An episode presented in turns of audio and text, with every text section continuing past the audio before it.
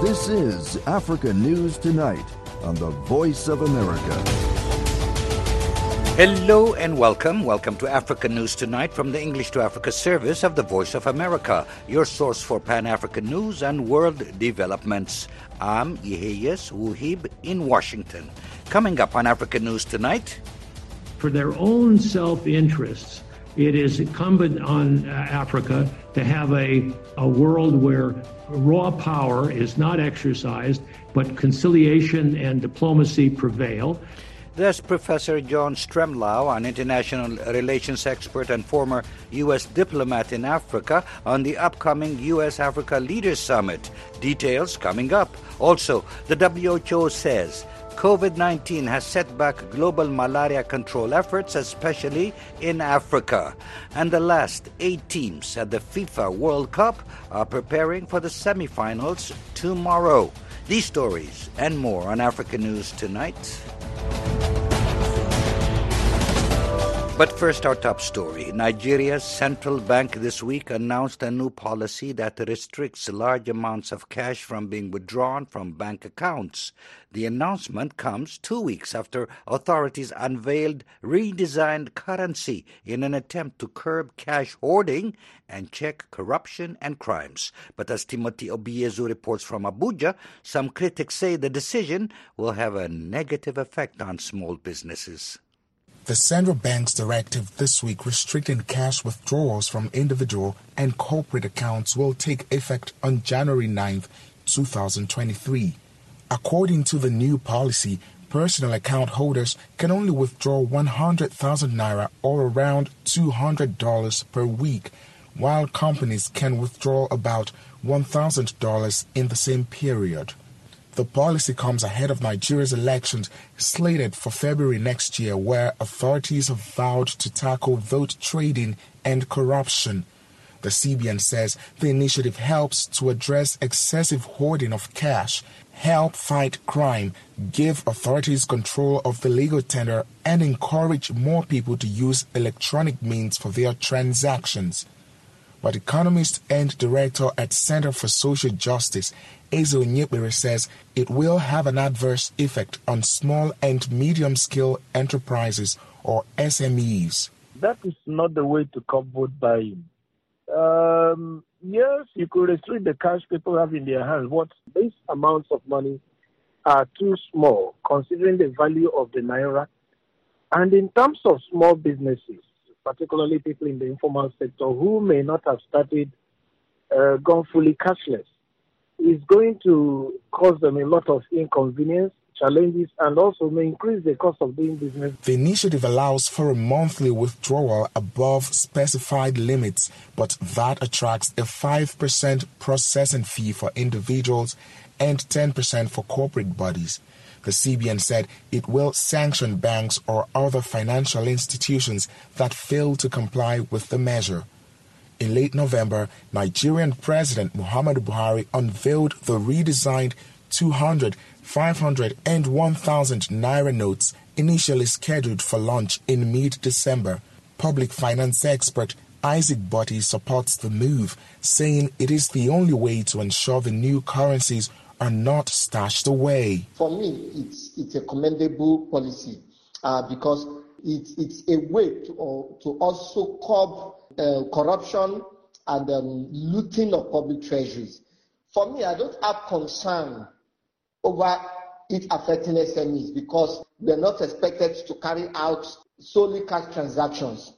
The only concern that I have is about making the platforms, making the system more effective to be able to accommodate uh, cashless policy. Onyekpere also cites the lack of internet banking services as a major hindrance.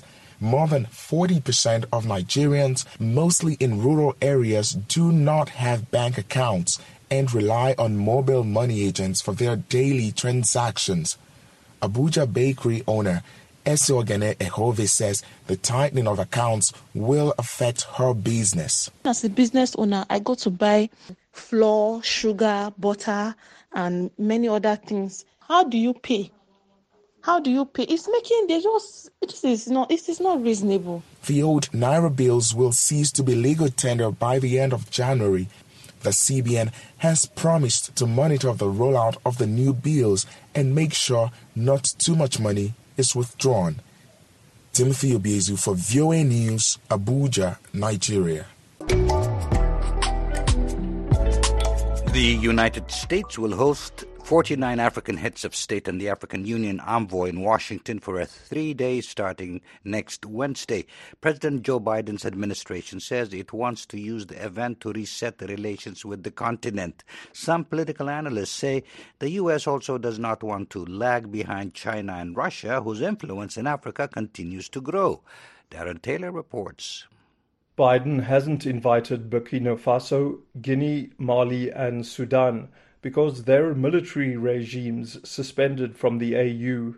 Eritrea, Western Sahara, and Somaliland also won't be in Washington, as the US doesn't have official diplomatic relations with them. But others accused of human rights violations and political repression, including Egypt, Ethiopia, and Zimbabwe, will be at the table. Well, look, this is an imperfect world. And so consequently, uh, you have to make trade offs. And I think that at this moment in time, it's a very good step to have the African summit occur. And uh, Professor John Stremlau's, an international relations expert and former U.S. diplomat in Africa. There are lots of questions, but ultimately, it's important for Africans to meet with the Biden administration, particularly after the Trump administration, which was hostile to Africa and racist domestically. He says an important presence at the event will be Eno Ebong, the Nigerian American director of the U.S. Trade and Development Agency. It promotes American private sector participation in development projects. Another important figure, says Stremlau, will be Adewale Adeyemo, the first American of African descent to serve as Deputy Secretary of the U.S. Treasury. Stremlau says Ebong and Adeyemo are powerful symbols. It's a reminder that the African diaspora is critical to American democracy, and it is incumbent upon Africans to engage, but to do so if they can with one voice. So I think there's room for constructive work but the agenda ought to be economic, it ought to be climate and sustainability, which is where the U.S. has made pledges. And I think it's in Africans' interest that they have a democratic administration in Washington. It's a good reminder that Africa can engage and work with the Americans as long as they also work with the Chinese and others. He says there are many practical issues to talk about, like the U.S. helping Africa in health and with climate change and the renewal of the African Growth and Opportunity Act. And mitigating the effects of the Ukraine war, which, as Martin Kimani, the uh, ambassador to the UN from Kenya, rightly pointed out, is an assault on the fundamentals that have been the bedrock of African international and regional order, that is to say, sovereign equality and territorial integrity. Stremlau expects Biden's officials to push the issue of good governance in Africa. He points out the AU's charter emphasizes democratic values and free elections. For their own self interests, it is incumbent on uh, Africa to have a, a world where raw power is not exercised, but conciliation and diplomacy prevail. And I think that they can go into this meeting behind the African Union and calling for all countries to respect the values of the Constitutive Act and the African Charter and to support the African free trade uh, area. That means if the Chinese want to work in Africa, they shouldn't mess around with the African domestic affairs, but neither should the Americans or neither should the Russians. But they should at least be open to Africa choosing democratic options rather than autocratic options for the good of Africa. Analysts say Africa is also likely to use the summit to push for the AU to join the G20 bloc and for a permanent seat on the UN Security Council. For VOA News, I'm Darren Taylor in Johannesburg. Aid Groups say measles and cholera outbreaks at Kenya's congested Dadaab refugee camp have killed at least five people and sickened more than 400. The outbreaks come as thousands of Somalis have been arriving at the camp this year to escape a record drought back home, stretching camp resources.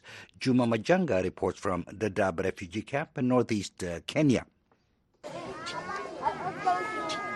Somali refugee Shamsa Adan is grateful her five year old son Abdullahi is alive. But their story is one of survival and loss. She says she was left disabled after being shot nine times in 2003 by Al Shabaab militants, who she blames for killing her husband with a grenade in May 2022. Somalia's record drought claimed the life of her two year old daughter in October, after which she fled to Kenya's Dadaab refugee camp. Once there, a cholera and measles outbreak led to the death of her four year old daughter in November, and cholera sickened Abdullahi, who is still recovering. Fighting tears, Shamsa says she has painful flashbacks. She says she feels bad about her husband being killed and about the death of her children. After pausing to wipe her tears, she says she is not able to talk about them before she is overcome by emotions. Adan is one of more than 80,000 Somalis the UN says have fled to Kenya's overcrowded Dadaab camp since October to escape drought, only to face life threatening disease there. In nearby Hagadera, the International Rescue Committee's health center has treated close to 300 cholera cases since the October outbreak. Athanas Kongani, health manager at the International Rescue Committee in Dadaab, says the cases have sharply increased. Because of the short rains that we experienced recently, and compounding with the current outbreak, the cases might really go high. Most of the patients are children, like three-year-old son of Somali refugee Ada Abdikadir, seated in the hospital bed with her child sleeping by her side. Abdikadir says she thought her child was going to die, but she thanked God he is alive.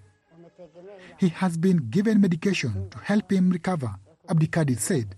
While VOA was at the health center, another patient, a middle aged security officer for an aid agency, died from the waterborne disease.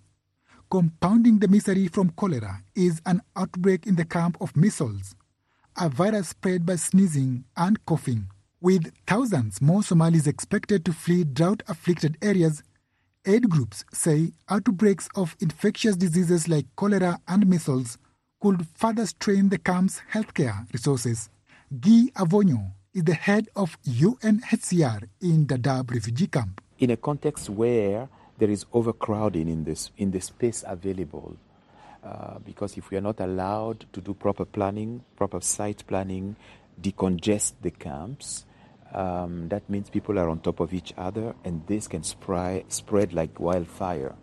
So that risk is there, and uh, the only way to mitigate it is for is more attention. Medics noted that malnourished children are more vulnerable to disease.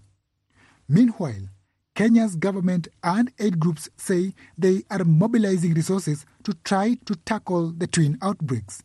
Juma Majanga for VOA News, Dadaab Refugee Camp, Kenya. You're listening to African News Tonight, live on the Voice of America. I'm Yehiyas Wuhib in Washington. Kenya has launched a 10 day campaign against measles and rubella. The Ministry of Health says it aims to vaccinate just over 1 million children between 9 to 6 months of age in seven counties, including Nairobi. Measles and rubella are highly infectious and cause rashes, diarrhea, brain damage, and death. Health officials note that child deaths have dropped thanks to immunization efforts. UNICEF says the diseases continue to be a threat due to disruptions in vaccinations from conflicts and the COVID pandemic. Health officials also urge the public to mitigate the spread of diseases, including cholera, by washing hands and ensuring clean water and good sanitation. The World Health Organization says the COVID 19 pandemic has set back global malaria control efforts, especially in Africa. However, this year's World Malaria Report says countries were able to lessen disruptions to prevention, testing, and treatment. Lisa Schlein reports from Geneva. In 2019, before the pandemic struck, there were 568,000 malaria deaths. Despite the pandemic and other humanitarian emergencies, WHO information shows concerted action by countries has prevented the worst potential impacts of COVID 19 related disruptions to malaria services. WHO officials say the world has largely managed to salvage many of the gains made against malaria during the past 20 years. Abdussalam Noor, head of the WHO Global Malaria Program Strategic Information Unit, says malaria cases dramatically increased in the first year of the pandemic. However, he says the number of cases last year remained largely the same as in 2020. Overall, however, the pandemic and its related disruptions um, have led to increases in malaria burden over the last two years, and we estimate that about 63,000 deaths and about 13 million cases attributed to disruptions during the malaria during the COVID-19 pandemic. Noor says most deaths and cases have occurred in the WHO African region. At the same time, he says, progress in malaria control is continuing. For example, he says 11 countries with the world's highest malaria levels have largely held the line against the disease during the pandemic. Among them are Burkina Faso, the Democratic Republic of Congo, India, Mali, and Tanzania. Despite the challenges posed by the pandemic, Noor says nearly 300 million insecticide treated bed nets were distributed to susceptible families. He says bed nets are regarded as the most important tool against malaria, and their declining effectiveness is of concern. He cites growing insecticide resistance and households' decreasing retention of bed nets as major problems. In particular, because of uh, the physical durability of the bed net itself, as well as the maintenance of the bed net in the household. So we're not getting the gains we would have hoped for from the ITN, which is, essentially means that uh, given that mass campaigns happen every three years, we have a considerable period between campaigns when people are not receiving effective protection. WHO officials consider the current setback as a temporary glitch on the road to global malaria elimination. They say key opportunities, such as a new generation of malaria control tools, could help accelerate progress toward this goal.